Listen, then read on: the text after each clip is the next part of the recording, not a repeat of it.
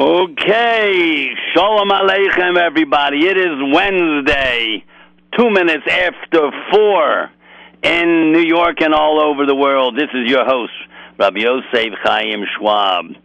And we're talking to you on JRootRadio.com.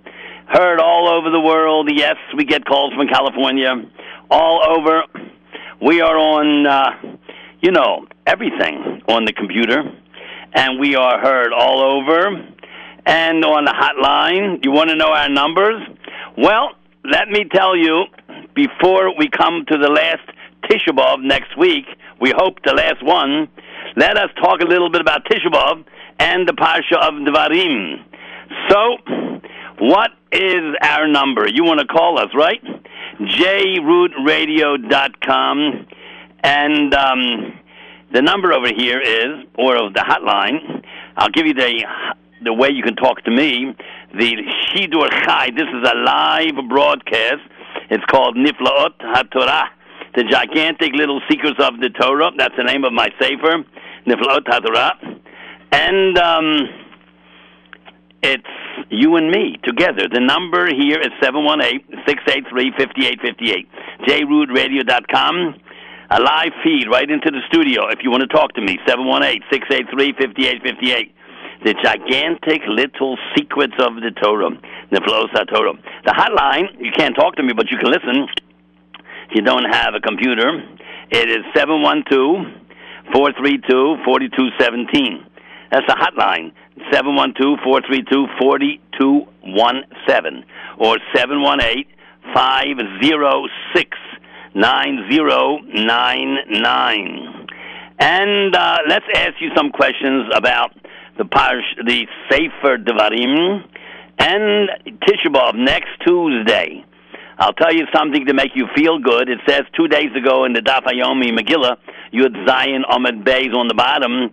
It says in the sixth, why is the bracha of Goal Yisrael in the seventh bracha of the Shemonessim? Re'ev on Yenu, Re'ev Rivenu, Ugo Olenu, bring the gula.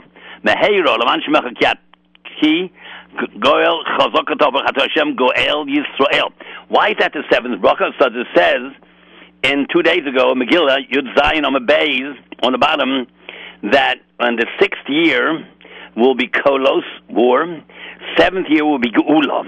Well, Rabbi Yisai, this is the 6th year of the Shemitah cycle, and in 2 months will be Tishrei, the 7th year of the Shemitah cycle, and then maybe comes Geula. That's right, 2 months from now. Correct, Av and Tishrei. Av and Elul, 2 months, then comes Tishrei, the 7th year of the Shemitah cycle.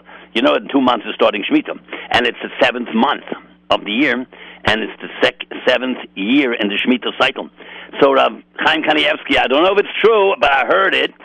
Someone told him a week ago, he's not a Dati, he's not a frum Jew. He says, you're not so religious, but I scheduled a wedding for this year, August 5th. I didn't realize it was Tisha B'Av. He came to Chaim, should I change it? I mean, the hall will charge me a lot of money. They're not a religious hall because they wouldn't have scheduled on August 5th next Tuesday because they wouldn't have done it. And he wouldn't have done it because, you see, it's Tisha B'Av. So how can I do? Should I reschedule it? Chaim Kanievsky told him, now, don't know if it's true. Maybe this time you won't have to reschedule it. You know what that means.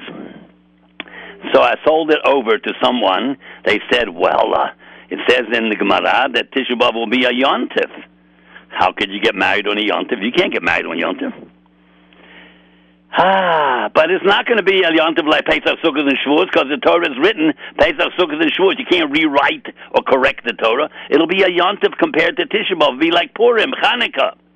You can get married Purim and Hanukkah. It's not suggested, but it's not Asur.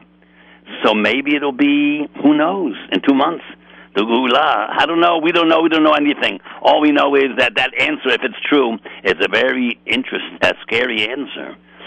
So the seventh bracha in Shemoneh Reino Vanyenu Rivo Ivenu V'Chad Hashem Goel Yisrael. The Gemara says the seventh bracha because the Gula come in the 7th year, and the 7th year is 2 months away.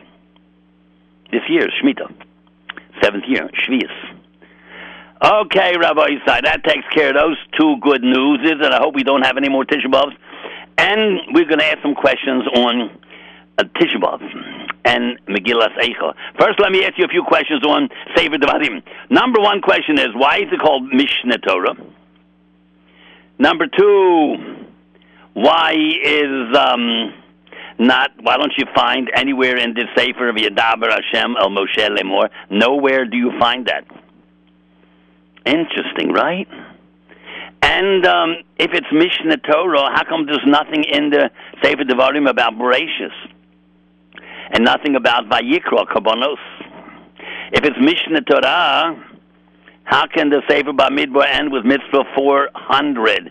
You have 213 more mitzvahs. How can it be Mishneh Torah? There's nothing in there about Brias Olam, Avos, Bereishis. Nothing about Vayikra, Kabanos, Mishkan. Nothing in there about Yetzias Mitzrayim. Nothing about Kriyas Yamsul. Nothing about Matan Torah. Nothing. So how could it be Mishneh Torah? How could it be Mishneh Torah? 200 brand new mitzvahs not given yet. And how is it Mishneh Torah or Mishneh Torah? They mean two different, completely different things. Like in English, you read the word, say red, R-E-D is a color. R-E-A-D, it sounds the same, means I read it yesterday. So is it Mishnah or Mishneh? They mean two different things. Yosef was Mishneh Lemelech. But this is Mishneh Torah. What's the difference? Okay, we asked enough questions, and then we're going to go into Tisha B'Av. Tell me, I'm going to go to my engineer and ask him if we have anybody on the line. I'll tell you the number again.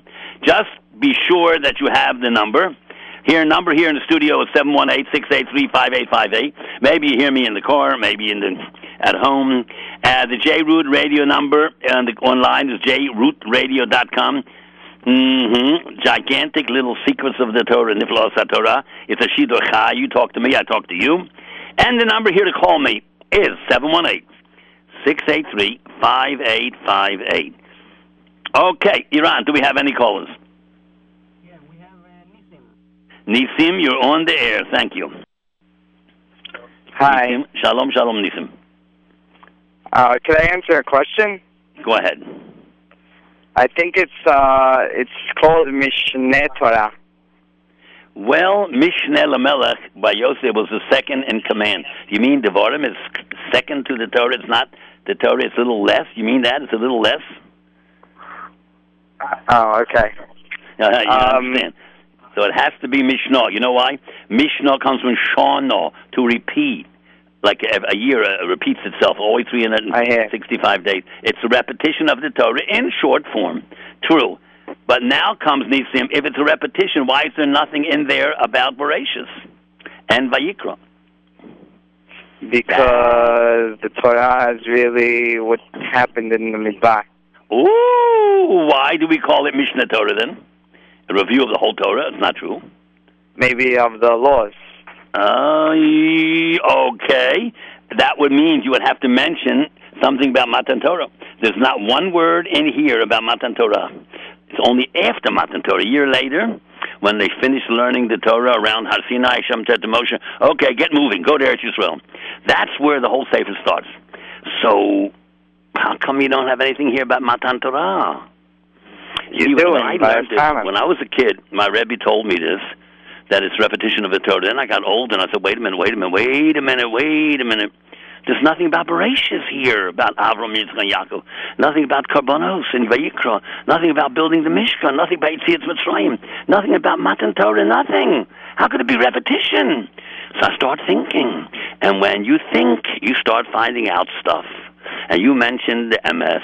It's only about after Matan Torah, how they lived through the 38 years in the Midbar, how they started to live as Yidden. There was no Yidden before Matan Torah. There were Yehudim.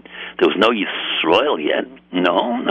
Only after Matan Torah we became an official nation with 613 mitzvahs and rewards and punishment. So that's what the whole Sefer is about. Like a person tries on a new suit. Oh, he says, oh, it's a little too tight here, a little too long here, a little too wide here. Fix it. after they got the Torah, it's like trying on a new suit.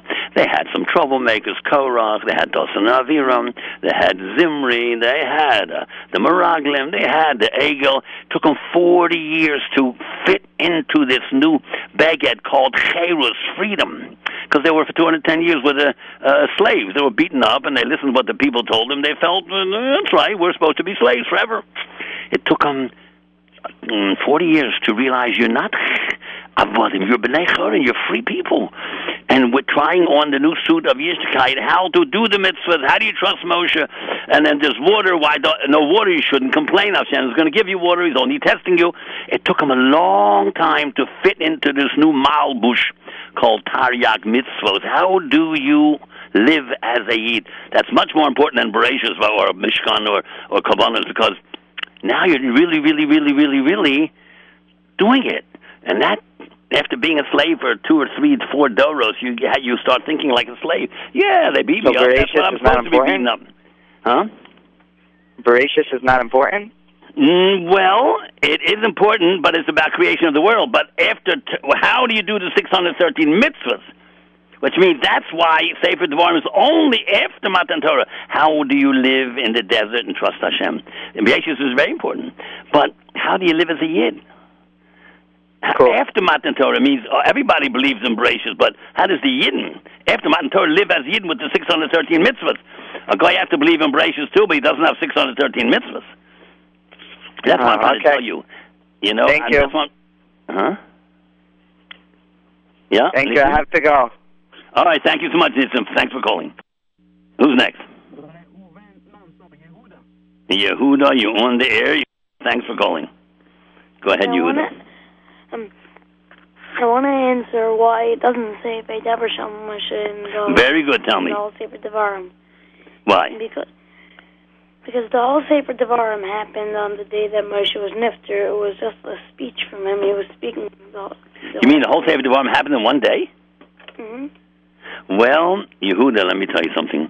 It says Moshe started to teach Devarim on Rosh Chodesh Shabbat, and then the whole month of Shabbat is 30 days. And he was nifter the next month, Adar, on the 7th. So 30 and 7 is 37 days it took him to say the Sefer Devarim, which is a Musar. He's giving them Musar, how you were bad here and bad there, and the mitzvahs you did and averos you did. He said this Sefer Devarim for 37 days, from, it says in Rashi, Rosh Chodesh Shvat to the 7th of Adar. And then they sat Shiva for him 30 days, so 7th of Adar to 7th of Nisan. That 3 days later, the 10th of Nisan, Yeshua took him over, the Yarden. 4 days later was Pesach, 14th of Nisan. So they got there, as you saw, 4 days before 14th, they brought the Korban Pesach. And Moshe took 37 days to say this Musar Shmuz, this Shiur of Tochacha Musar. And when a tzaddik tells you, this you did bad, and this you did bad, and this you did bad, and this you did bad, and you think, I didn't know that. I thought I was a good boy. No, you're a very nice fellow, but this is bad, and this is bad. You had to fix these things. Once he tells you what's wrong with you, then you're very happy you can fix it. A doctor tells you, what your problem is? It's this. Ah, good. Then you start working on that. Take medicine, whatever. But if you don't know the problem, you can't fix anything. You bring your car in, and you don't know why it doesn't run so good till the guy says, no, this is your problem. Hey, this little thing over here, $50, I'll fix it for you, and then it'll be good. Good. You don't know what's wrong, you can't fix the problem. So Moshe was telling them, you're nice people, you're wonderful people, you're tzaddikim, but a few things you did wrong, let's fix it. That's why he gives them a Musar Shmuz for 37 days, and he was nifter on the 7th day of Adar. And he was born on the 7th of Adar, too, 120 years before, because he lived 120 years. Tzaddikim always die on their birthday, because that means they have a complete life, Sholem. Just like their life is Sholem, they didn't tshuva for all the Averis, so their year is Sholem. They're complete. Yehuda, that's very good. Have any more answers? No. Let me ask you a question. What day of the month is Tisha B'Av? The 9th. The 9th. How do you know? Tisha means. Right. What month is it? Av? Av. Mm-hmm. If you start from Tishrei, what month, what number is that? 9. Listen. Tishrei, Cheshvan, Kislev, Tevet, Shvat, Adar, Nisan, Iyar, Sivan, Tammuz. Oh, that's 11, right? Yeah, but this year it's 12 because there were 2 hours. Oh, very good. But not really because we Adar. You're right. There was 13 months this year, but it is the 9th month, because 11th month, because Av is always the 11th month.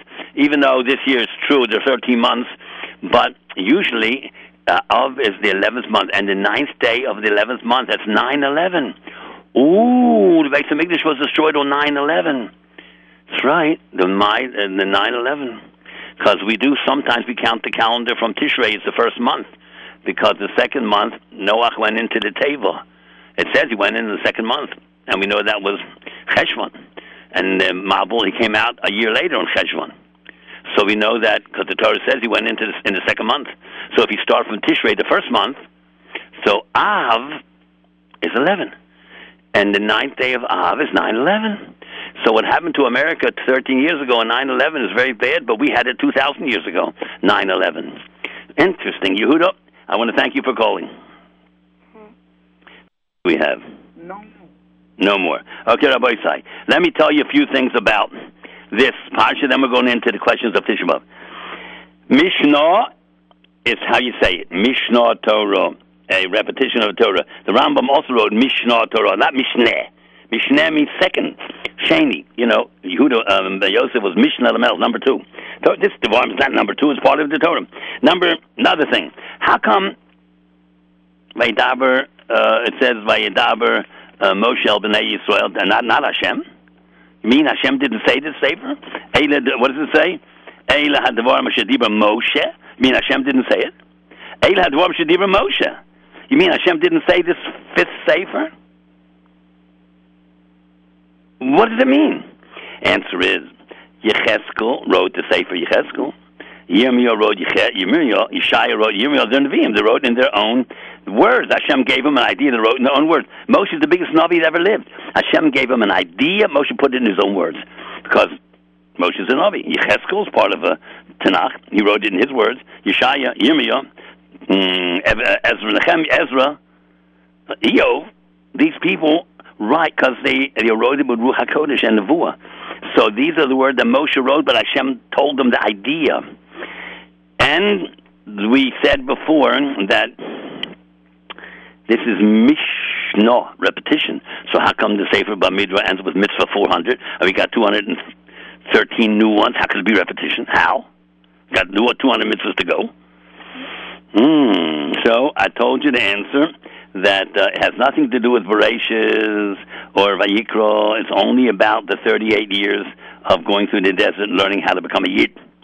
And 200 new mitzvahs. Every one of those 200 mitzvahs has something to do with Eretz Yisrael, by the way. So there's one of the mitzvahs there, Tzitzis. What does that have to do with Eretz Yisrael?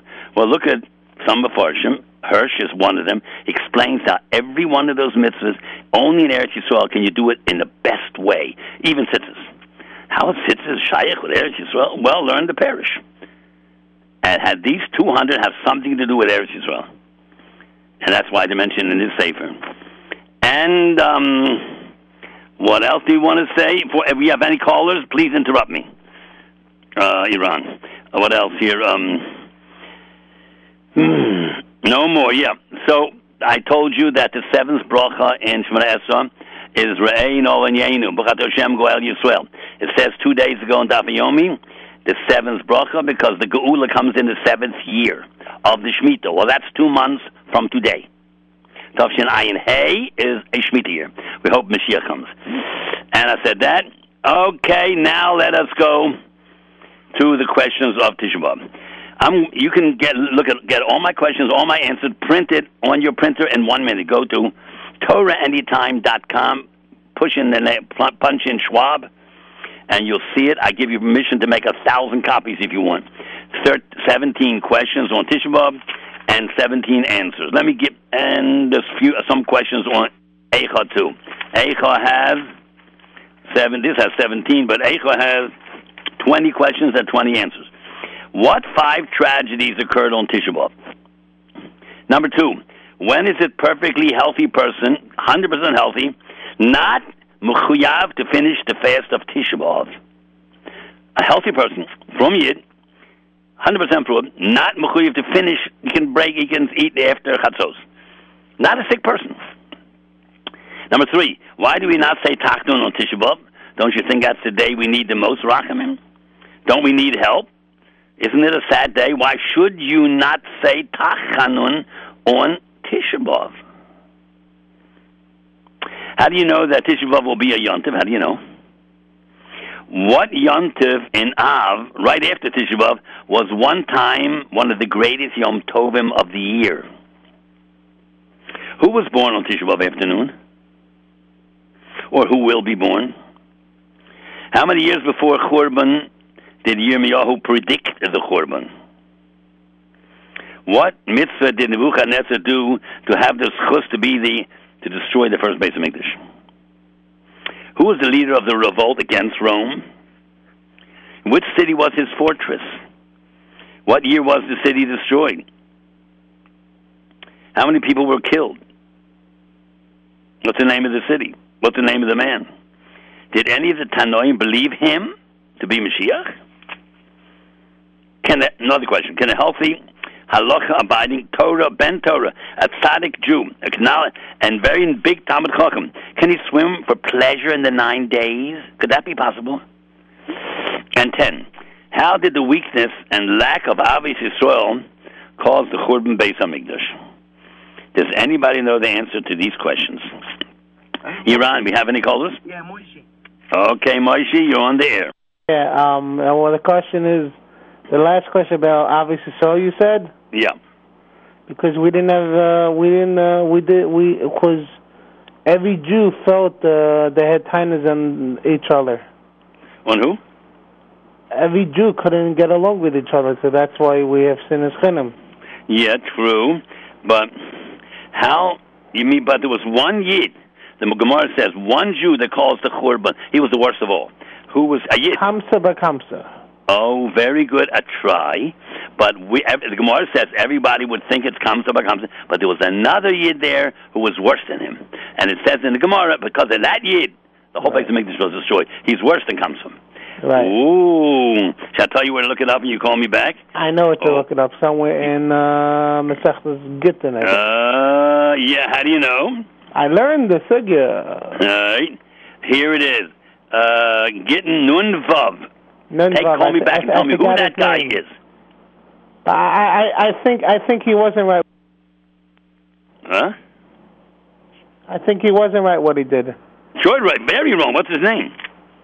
I forgot his name. Yeah, okay, look it up. Call somebody. Gittin Nun Vav. I also want to ask the question, why don't we say Tachanun on Tisha B'Av? Yeah, tell me why. Because Tisha B'Av is one of the happiest days out there, and when Mashiach comes, it's going to be a Yontif. Yeah, but now it's sad. Why don't we say it now? It will be a Yontif, but now it's sad. We hope it's going to be a Yontif. Well, yeah, not bad. And but maybe it was a Yontif, no?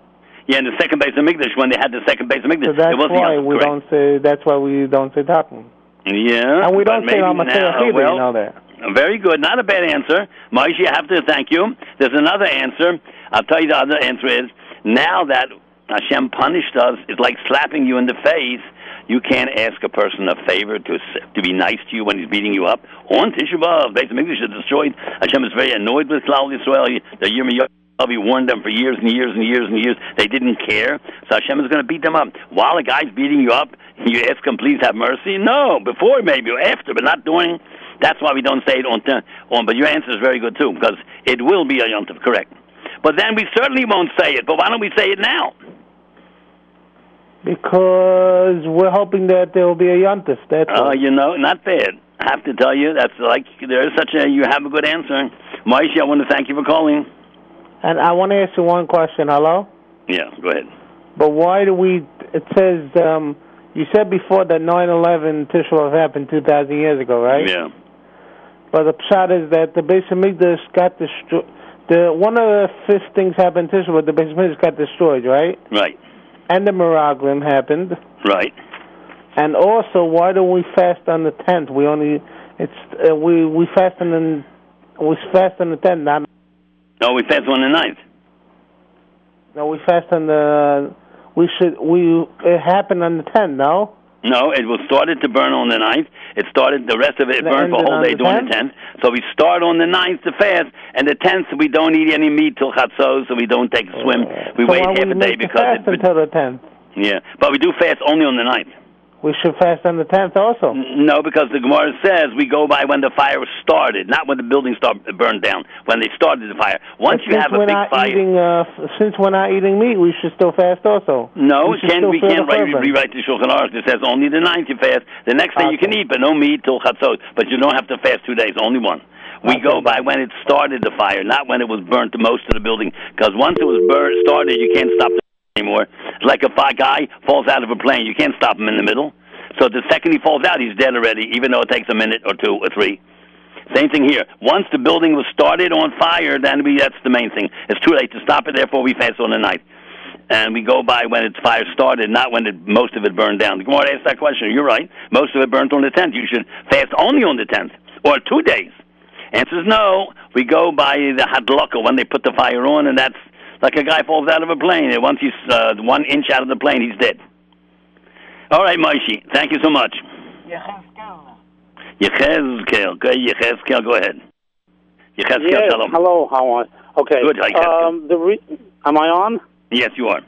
Okay, the reason we don't say Tachton because it's called Moed, and it says in Megillah's Eicha, Koro Alai Moed. Very good. It is called the Moed. The one that was born on Tisha B'Av Chatzos is Mashiach. Yeah. Okay, the other question, I don't remember them all. Betar was a city that had a revolt against the Romans, and the leader was Bar Kokhba. Right. And Rabbi Akiva did believe in him, that he was Mashiach. What were the other questions? Let me ask you, why did Rabbi Akiva, the great... Kamtza bar Kamtza was the big holiday, was the big... 100% right. Is because Mitar and Lavi, they permitted Shevet Binyamin to marry. Oh, very good. Israel, and that's how Shaul HaMelech got his wife. Oh. You mean he married... Who did he marry? Michal Bas David. He married... who did he marry? He married Michal Bas Shaul. Oh, Michal Bas Shaul. Shaul was from Binyamin, right. Very good. Right, but Shaul married... Shaul called David Yonatan ben Navis Hamardus and Shmuel. Yeah, right. He said, he called his son, Yonatan, you want to give the government away to your friend? You're the son of the king. And he almost wanted to kill his own. Hamardus is because she approached Shaul instead of letting Shaul approach her. You know what? I want to tell you something. You know, you're right about Mashiach was born, or maybe he was born already 50 years ago, 100 years ago, I don't know, but on the middle of Tisha in the afternoon. You know who else was born in the middle of Tisha B'Av? The person who wrote Eicha, Yirmiyahu Hanavi, was also born on Tisha B'Av. So he wrote about Mashiach, who will be born on Tisha B'Av, and both of them were born on Tisha B'Av. So certain tzaddikim in the last hundreds of years, they are born on Tisha B'Av, and usually they give the name Menachem. So some people think anybody born on Tisha B'Av can be Mashiach, even though you have the name Menachem. That's not true, because a lot of people, thousands are born on Tisha B'Av in the last 2,000 years, and the name is not maybe Menachem, maybe not. That doesn't make you Mashiach, but if you are Mashiach, you will be born on Tisha B'Av. You know what? I don't mind if Mashiach is Moshe, Yankel, Yeheskel, Shlomo, whoever it is. You're right. You're 100% right. It could be Yankel and a couple, anything, as long as he comes, and that's what we're waiting for. Yeheskel, thank you so much. Thank you very much. You're welcome. Bye. Anybody else? Okay. The 5 tragedies that befell the Jewish people in Tisha B'Av, let me give you the answer. Ready? I'm going to go through all these questions. Number 1 answer to the first question is, it was decreed on the Avos due to the Lashon Hara of the Meraglim, which was, they came back on the 8th of Av, and they cried at night, the 9th of Av, that Moshe he can't be the leader, because if he can't get to Eretz Yisrael because of the giants, and we can't go back to Egypt because it's destroyed country, and you can't live in the desert forever. So they wanted to kill Moshe because they thought Moshe was a Rasha. Hashem, if he was a tzaddik, we should be able to get to Eretz Yisrael. So the answer was they didn't get to Eretz Yisrael, not because of Moshe, because they spoke Lashon Hara against Eretz Yisrael, and that was on the 9th of Av. 890 years later, on the exact same day, the first Beis HaMikdash was destroyed. That's one bad thing happened was Lashon Hara of the Meraglim. Number two, the first Beit HaMikdash was destroyed the exact same day, 890 years later. The next thing is the second Beit HaMikdash was also destroyed on Tisha B'Av, 480 years after the first Beit HaMikdash. Four, the city of Betar was captured and hundreds of thousands of Jews were killed, and Bar Kokhba was the guy who made the revolution against Rome, and he was killed. Number five, the wicked Tornus Rufus plowed the site of the Beit HaMikdash and its surrounding. He made it look like a plain hill with grass, no stones, no ruins, no churban, no nothing, so no one should even know there was ever a Beit HaMikdash on that little hill. So he plowed it over like grass, as if it's a nothing but a plain hill. That was a tragedy where Jews couldn't even see and be reminded of the Churban. And after a few hundred years go by, everybody would forget about it, that there was ever a Beit HaMikdash there. That was a very terrible thing. Tornus Rufus, he was a Roman, plowed the site of the Beit HaMikdash and made it like grass. Next question. When is a perfectly healthy person not obligated to finish the fast of Tisha B'Av? When is it permissible? 100% al pi halacha. You do not have to finish the Torah. You can start it, but you don't have to finish it. Does anybody know this? Call up this number. You know our number, 718-683-5858. You're speaking to Rabbi Yosef Chaim Schwab. I'm running this program. It's called Gigantic Little Secrets of the Torah, Niflaot HaTorah. Tell me, how is it possible that 100% from Jew, not sick, does not have to finish fasting on Tisha B'Av? Chatzos is good enough. How is that possible? Next question. How do you know that Tisha B'Av will be a Yom Tov? We said that. We said that who was born on Tisha B'Av. We said that. How many years before the Churban did Yirmiyahu predict it? 1 year? 2 years? 20 years? 30 years? 40 years? Who threw him in jail? Who burnt up the Megillah's Eicha? Which Jewish wicked king? Melech Yisrael, Russia. Who did that? Who didn't believe Yirmiyahu? Okay. Any callers? If not, I have to tell you the answers. You're on. Any callers? All right, very good. Well, wait a second, and we'll ask you some more questions. Can a very healthy from Jew swim in the 9 days? 100% al pi halacha? Is that possible? For pleasure, that's right. And eat meat and wine in the 9 days. Is that possible? A from Jew, 100% from. Is that possible? What other tragedies befell the Jewish people on this date, Tisha B'Av? What day of the week was the Beit HaMikdash burned down? Was it a Sunday, a Monday, a Tuesday, a Wednesday, a Thursday, a Friday, a Shabbos? How many years ago was the last Churban? 2,000? 3,000? 1,000? 500? 800? 900? About how many years ago was the last Churban by Sheni? 2,000? 1,000? 500? 3,000? 500? 5,000? I mean, anybody know? All right, who's the next caller? Yankel, you're on the air. I think how someone does not have to finish a fast if it's about bris on a mitzvah. No, on Tisha B'Av you have to fast if it's a bris. What are you talking about? Because a Tisha B'Av is a bris is the raisa, and you have to have a bris, but you still have to fast. When do you not have to fast on a Tisha B'Av? Can I tell you? Okay, tell me. I'll tell you. Let's say Tisha B'Av came out on Shabbos, and you had a bris on Sunday. It's now Tisha B'Av Nitcha. It's really not the 9th anymore. It's the 10th. So it's not really anymore an Isser D'Rabbanan because it's not the 9th. It's Nitcha. It's like a half of Tisha B'Av. So everybody has to fast except the father, the mother, the Sandik, and the Mohel. Okay. And because it's not really... It's not the 9th of Av, but you have a Deraisa, and the Deraisa is more powerful than a Rabbanon. The Itzad Rabbanon is fasting, but the Deraisa is a positive, and a positive Deraisa eliminates the Rabbanon, but it's only after Chatzos, because once you fast 51% of the day, it's like Ruba Kukula. So only one can eat the father, mother, and the moil and the sandik. All the other people, you invite them after Tisha B'Av at night to break the fast, then you can have a good suda. Because they're not the father and the mother, and that's not your child. The father and the mother of the child, and the av and the aim, and the sandik and the moil, they can eat. Now, they can't have wine or meat. They have a l'chaim, they have a little coffee with some cake, a piece of herring. They're not have a big suda, but they can break the fast because it's a simcha after chatzos. And a pidyon aben, the same thing. The father, the mother, and the kohen. If it's a nitcha, only if it's a nitcha, then they can, after chatzos, they can eat a little bit. And because a pidyon aben is a deraisa, and a bris is a deraisa, and this is only rabbanon, and it's not even the right day. It's the 10th, it's not even the 9th. So we're makel a little, but only for the father and the mother and the kohen, or the father and mother and the sadik and the mohel. Okay, are you? Is that good, Yanko? Yanko? All right. Who else? Who's next? Moshe, you on the air? So only you saying only happens by a bris? You saying? A bris and a pidyon aben, if it's nitcha. If it's nitcha, not, okay. You know, and, if it's regular Tisha B'Av in the middle of a week, Tuesday, you can't eat. But if it's nitcha, it's not really, really Tisha B'Av. Understand? Let's say you made a bris on Tisha B'Av. Oh, and you can't eat. Nobody can eat. Not even the Baal bris? Nobody can eat. But if it's nitcha pushed off, so even if a person is not have a bris and he eats, it's not the same punishment because it's really not 9th of Av. And also, I want to answer that. Thing, the Beis Hamikdash was destroyed 2,000 years ago. What?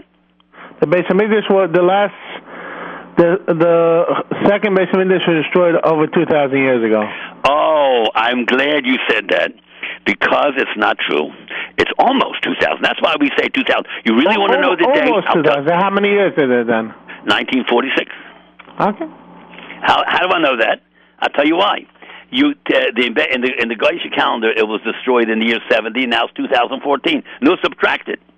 You still get you get 1946 years. That's it. That means in the Geisha, in the Hebrew calendar, it's 3828. But it's easier to figure out in the Geisha calendar. Everybody knows that in the year 70 it was destroyed, and now it's 2014. No, subtracted. 1946 years. So everybody says 2,000 years, which means almost, but not really. It's really not 1,946 years. That's about 54 years before 2000. All right. And also, you said that Yirmiyahu, I think, was warned for like. Oh, very good. 50 years? No, maybe more. I think 40 years. It says there he went around giving mussar for 40 years. So I don't know when he started, but let us say he was 20. So 40 and 20, he was 60 years old by the Churban. Then there was 70 years in between the first and second temple. So 60 and 70, 130. So he saw the second building of Beit HaMikdash. The man had to be 135 years old. Mm-hmm. Let's say he started giving mussar at 20. I'm just saying. Because a 12-year-old, a 13-year-old boy don't give people mussar. But at 20, you're already chai ben olam lamakom. I'm guessing that it was at least 20. And 40 years it said he gave mussar. That's 60. And 70 years in between is 130. And he saw the building of the Beis HaMikdash, so he must have been about 135 years old. The same time was Mordechai, about 95 years old. It says that in the second Beis HaMikdash there were no Nevi'im except Yirmiyahu and Mordechai, and maybe one or two more. But in the second Beis HaMikdash there were no kings and no Nevi'im, but only these few who were left over from Bais Rishon. So it does mention a few, Mordechai, Yirmiyahu, a few more. Chagai, Zechariah, Malachi, but so Mordechai, they say, was about 95, and Yirmiyahu was like 135. And the reason that the Babylonians didn't kill Yirmiyahu because Yirmiyahu told the people to surrender. But they put him in jail, no? Oh yeah, the wicked king Yehoyakim threw him in a hole in the ground. He says, "You're wicked because you're talking about this state is going to be destroyed." And that time, 40 years before, there was a powerful government there, and they had business with all the people in the world who were in business, and it was the most powerful state of Yisrael. And he said, "You mean we're going to be destroyed? This big building of Hashem is going to be burned to the ground?" He says, "Yeah, unless you do tshuva." And they didn't listen to him. And he said, when he threw him in a hole in the ground, Yirmiyahu says, "You will not see the Geula." Means you'll live, but you won't see it. So the Babylonian king pulled out his eyeballs, Yehoiakim, and he was tortured to death because he didn't listen to the Navi. He did two averas. He put the Megillah in the fire, and you're not allowed to wipe out Hashem's name, and the Megillah has Hashem's name. It's called Mechikas Hashem, it's Chayv Koris, and it was Mavaza and Navi. So Chayv Mis again. So he was... terrible death came to Yehoiakim. And Yirmiyahu lived because the Babylonians said, "Why should we kill you? You told the people to surrender to us. They let them live." So when Yehoiakim threw Yirmiyahu into jail, which means "You're a bad Jew" came out the opposite. Yehoiakim is a good Jew. Yehoiakim was killed. And then very you said, you asked why don't we say Tachlin, you said? Right. Because it's going to become a Mayid, and Mashiach's going to be born on Tisha B'Av. That's correct. And you know, I told another... And also there's a cheshbon when Tisha B'Av finds out the first night of Pesach. What's that? Say it again. What's that? Tisha B'Av, the same night of Tisha B'Av comes out the first night of the Seder. How could a Tisha B'Av be in the Seder in Nisan? How could it be? The same night, same day. Oh, all right. You know how you know that? No. At Bash. If you take the first letter of the Aleph Beit and the last letter, put it together. Aleph, the first day of Pesach will be Tisha B'Av. If the first day of Pesach, I'd say, is Tuesday, Monday night, Tuesday, Tisha B'Av will be Tuesday. You remember this year when Tisha B'Av, when the first night of the Seder was? No. Monday night. So Tuesday, first day Pesach. So we have Tuesday this year, Tisha B'Av. At. Now you get to the second letters of the Aleph Beit, Beis, and the next to the end, Bash. Second day Pesach is Shavuos. Then comes Gar, Gimel, the third letter from the beginning, and Reish, the third little letter from the end. The third day of Pesach will be Rosh Hashanah.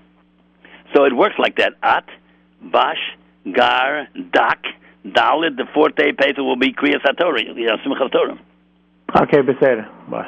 Okay, go ahead, Moshe. Thanks for calling. Who's next?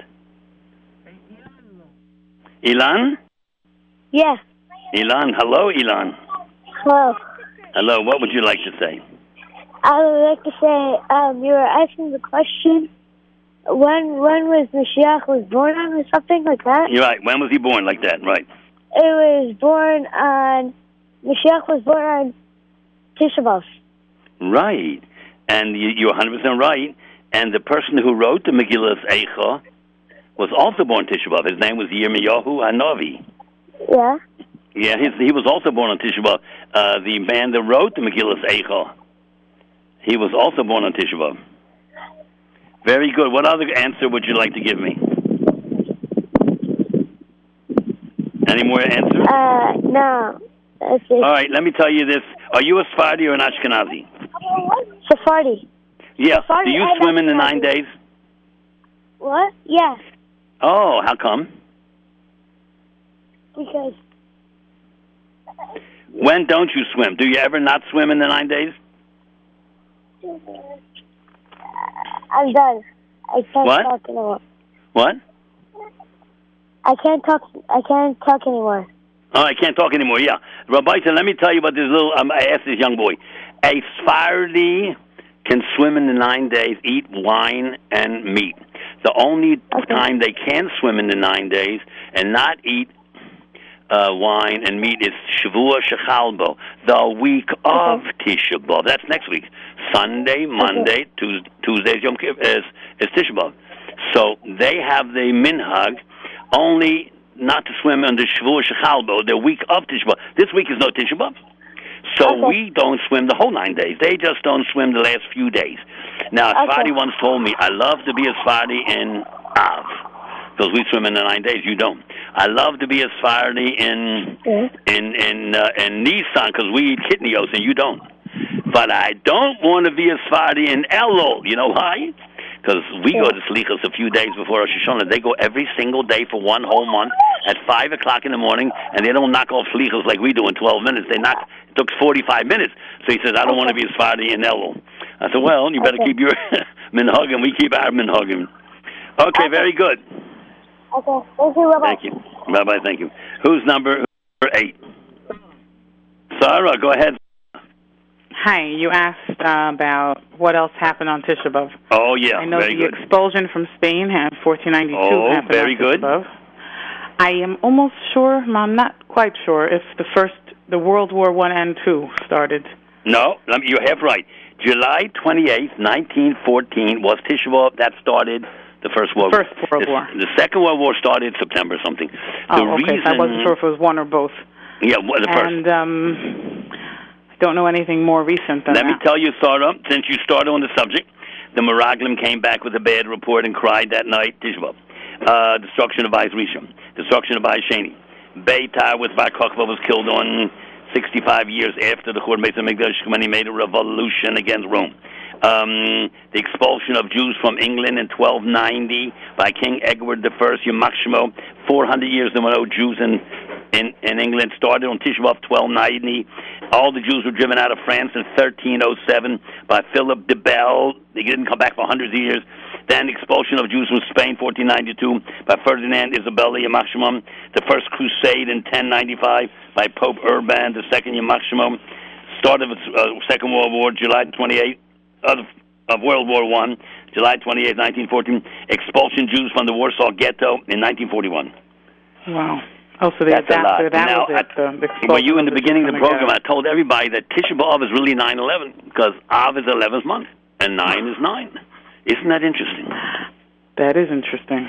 And Kristallnacht, when all the shuls were burnt down in Germany and Austria, do you know it was November 9th? November's 11th month.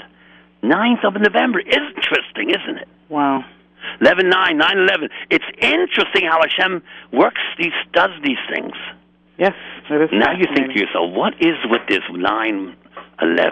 So the emergency number in America, all over the United States, is 911. Why did they do that? Why not 999, 111, 000? Well, you know, some easy number. Why? What is this? So I was thinking years ago, 911. If you add up the 9 and the 1 and the 1, you get 11.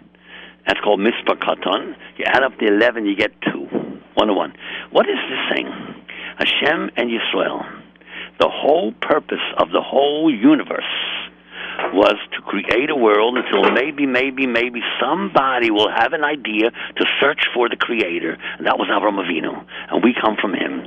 And he said, no, there's no such thing as idols or believe in planets or the sun or the moon or animals or some idol. It's from Hashem, who's invisible, and it takes a smart man to discover that. And Yisrael are the sons of Avraham, and Hashem made the world that somebody left it for anybody to do. Avraham had two brothers. They didn't think of it, or his father Terah. He was the one, and we're his children, who discovered that it's Hashem and Yisrael. That's the purpose of the whole world. And the Vilna Gaon said the first word in the Torah, the Rosh Tevis, Bereishis, stands for this. Beis, Reish, Aleph, Shin, Yud, Tov. Shona, you hear me, Sarah? No, she hung up. Oh, okay. So let me tell everybody listening. Bereishis stands for Barish, Rosh Tevis, Vilna Gaon. Bereshona, Ro'o, Elokim, Sheikablu, Yisrael, Torah. That's why he made a world. For that some nation, happen to be Israel, should discover Hashem. And everybody hates us for that. Because the Torah says things that they don't do, and therefore they feel guilty, therefore they hate us. And we're being protected by Hashem for 4,000 years, because Abraham was born in 1948, now 5,700, that's 4,000 years almost. And all the nations are gone, the Babylonians and the Greeks and the Romans and the Canaanites and everybody and the Persians and everybody, and we're still here. And they're still fighting us right now. Look what's going on there in Israel. They don't like us. Big tzaddikim goyim do like us. But people who are not smart don't like us because we're Am Hashem. Hashem likes Klal Yisrael. What's the proof? We're still here. They're not. The Babylonians are gone, and the Romans are gone, and the Greeks are gone, and everybody's gone, and the Canaanim are gone, and the Persians are gone, and we're still here. Isn't that funny? We're called Am HaNivchar, the chosen nation. Am HaNitzchi, the eternal nation. Am Olam, the nation that lasts forever. Hashem and Yisrael and the Torah are all three to forever. And they are jealous like crazy. That's why Har Sinai is called Char Chorev. We got the Torah, they got the Cherev, the sword. But you know what? We're going to be to the end, not them. Okay, who else have we got online? David, you're on the air. Could you ask me a question? Yeah, what day of the month does Tisha B'Av come out on?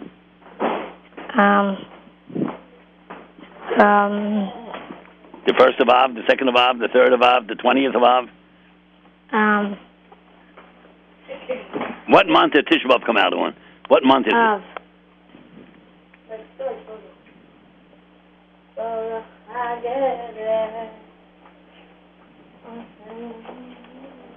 All right. Anybody else on the line? What? Av. Oh, well, how smart you are. What day of Av? The 9th. Oh, you are a smart guy. Can I ask you another question? Talmid David. What happened on Tisha B'Av? The Beis HaMikdash was burnt. Who burnt it? The Romans. Right, and who burnt the first one? The first one? Yeah. Nebuchadnezzar. Yeah, but what country did he come from? Where did he come from? I don't know. What grade are you in? First grade? Fourth.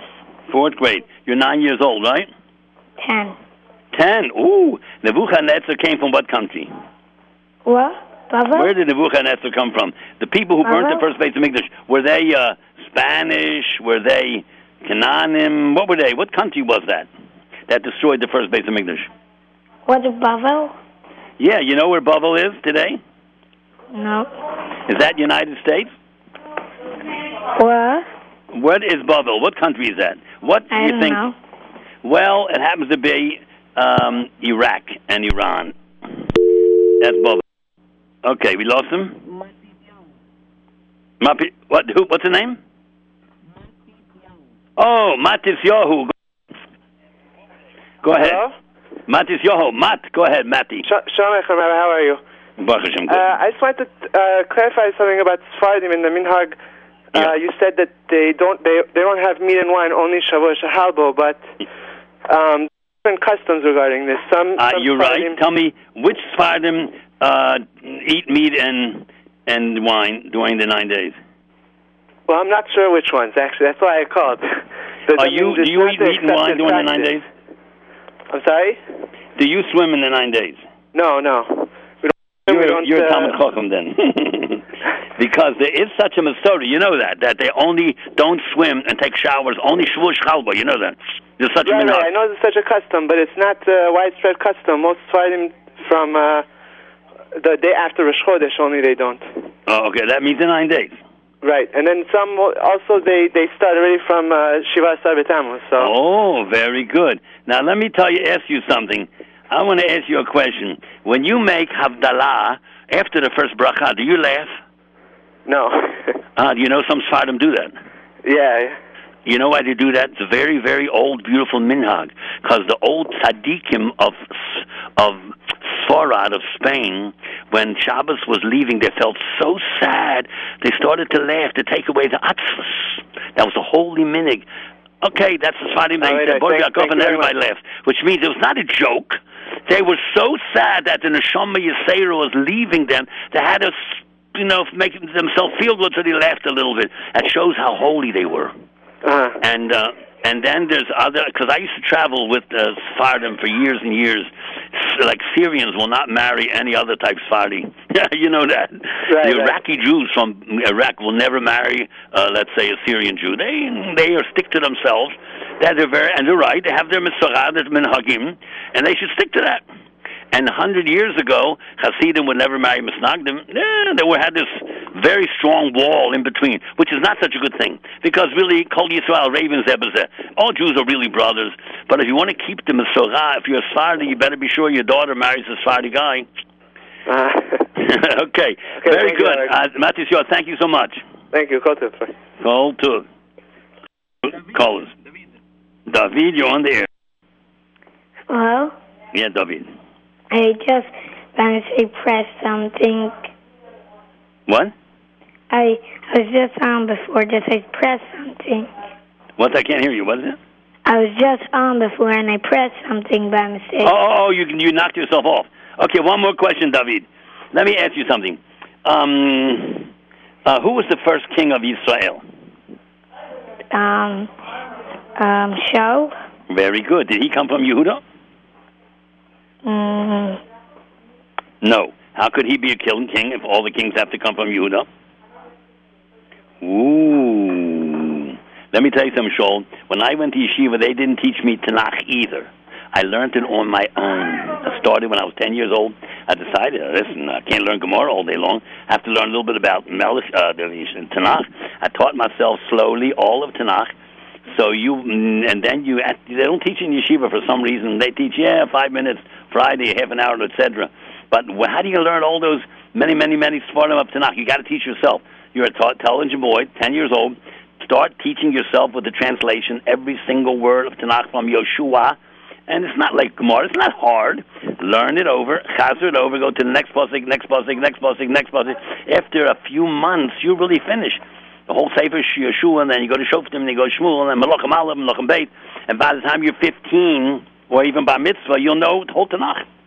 That's right, because you have certain things you can teach yourself. You're a smart guy. You don't have Gemara, you need a Rebbe. But Chumash, you know, Tanakh, you get it translated. And it's very good. You have to notice Shaul was not from Yehuda. Even though Hashem said all kings come from Yehuda, how could it be that Shaul came from Binyamin and he's okay, man? He's a good tzaddik. How come? How is it possible? You have to ask yourself that question. And if you, I'm not going to tell you. You have to learn Tanakh and find out. Shaul was a very big tzaddik, but came from the wrong shavit. And Shmuel Hanavi elected him. Shmuel Hanavi knew what to do. Why did he take the man from the wrong shavit? All right. Okay, go ahead. Ashur, you're in the next. Okay, next call, Ashur. This Ashur, how are you? Ashur. Hey. Listen, during one of the phone calls, there was a question asked about who is worse than Bar Kamtza. Yeah, right. So we didn't get the answer to that. So I'm looking. Oh, you're very good. So I'm looking at the Gemara. Says in the Gemara, and it says in a Masechus Gitten to involve that even though Bar Kamtza was a horrible guy. There was another guy worse. He was a member of the Sanhedrin, Rabbi Zechariah ben Akulas. Now, he was worse, says the Gemara. Because of him, the Beit HaMikdash was destroyed, Yerushalayim was destroyed, all the houses was destroyed. We ran into Golas because of one man, worse than Bar Kamtza, because he could have stopped the invasion of the Romans, and he didn't, because he was stubborn. And look at the Gemara there, Gittin Nun Vav. They name him. This guy from the Sanhedrin was worse than Bar Kamtza. Woo! How you like that? No, the Bali Muam, that was they were trying to bring a korban with a mum. With a mum. And they said, let it be, once exception, Horosh Shah, let it be, because otherwise the Romans will come. He said, no, people will say that you can bring a Bali Muam. They said, but this is an exception. They want to kill us. He said, no. And when you have a Horosh Shah, you got to have 71-0. You can't have a majority. You have to have complete, unanimous decision. And he held back that unanimous decision. The Gemara Paskas, he's worse than Bar Kamtza. He's a member of Sanhedrin. Can you imagine this? The Gemara never lies. It tells the truth. Rabbi Yochanan was the one who the Gemara mentions is the one who said, because of his Anvanusa. He was so timid and ashamed. Maybe, what are the people going to say that you could bring a korban with a mum? Nobody's going to say that. They know this is exception. No. Because of his weakness and timidity, Anvisanusa. He was ashamed to make an exception. He's the blame of the whole thing. That's pretty bad news when the Gemara tells you that a man from the Sanhedrin caused the whole thing. Oh, yeah. Usher, you're a very smart man. Thanks for calling. I know this man, Usher, everybody. He's a very big Tanakh expert. Oh, Bill or die. No. You know how he knows Tanakh? He learns it. I told this 10-year-old boy, I know yeshivas don't teach it. They didn't teach me either. But you can teach yourself. Just start sometime, slowly, every day, until you finish all 24 books of Tanakh. No, you need it with all the Mikros Gedolos. That's right. It takes 5 years, or 10. If you need, but you'll know it. English, they have some good for him in English. Oh, 100%. You know, I asked a guy who was 50 years old. I said, who was Hoshea and who was Yehoshua? He started to think. I said, my goodness, it's the same man. He didn't even know Tanakh. You have to learn Tanakh. Let's say you know Gemara. But what about Tanakh? That comes before. The Gemara quotes Tanakh to prove stuff. So you have to know at least some Tanakh. And I know yeshivas don't teach it, unfortunately. But we have to teach ourselves. But we learned Usher, you're a very good man. Thank you for calling. More callers? Who's the next caller? No more? Okay. Rabbi said it's 5 o'clock. Let us hope that this year will be the last Tisha B'Av. And Eretz Yisrael, the terrible fighting, we have to be mispala for them 3 times a day. Achenu kol beis Yisrael, hanasuna mitzoru v'shivyo, homdim beima yom beima yabosh, hamokum yirachim aleim, v'yotzihem mitzoru levocho, mafeilu l'olam, shibir l'geula, hashto ba'aglo, v'zman kriven amar, amen. Zai gesund, and let us hope that by next Wednesday, Mashiach will be here. Bye-bye.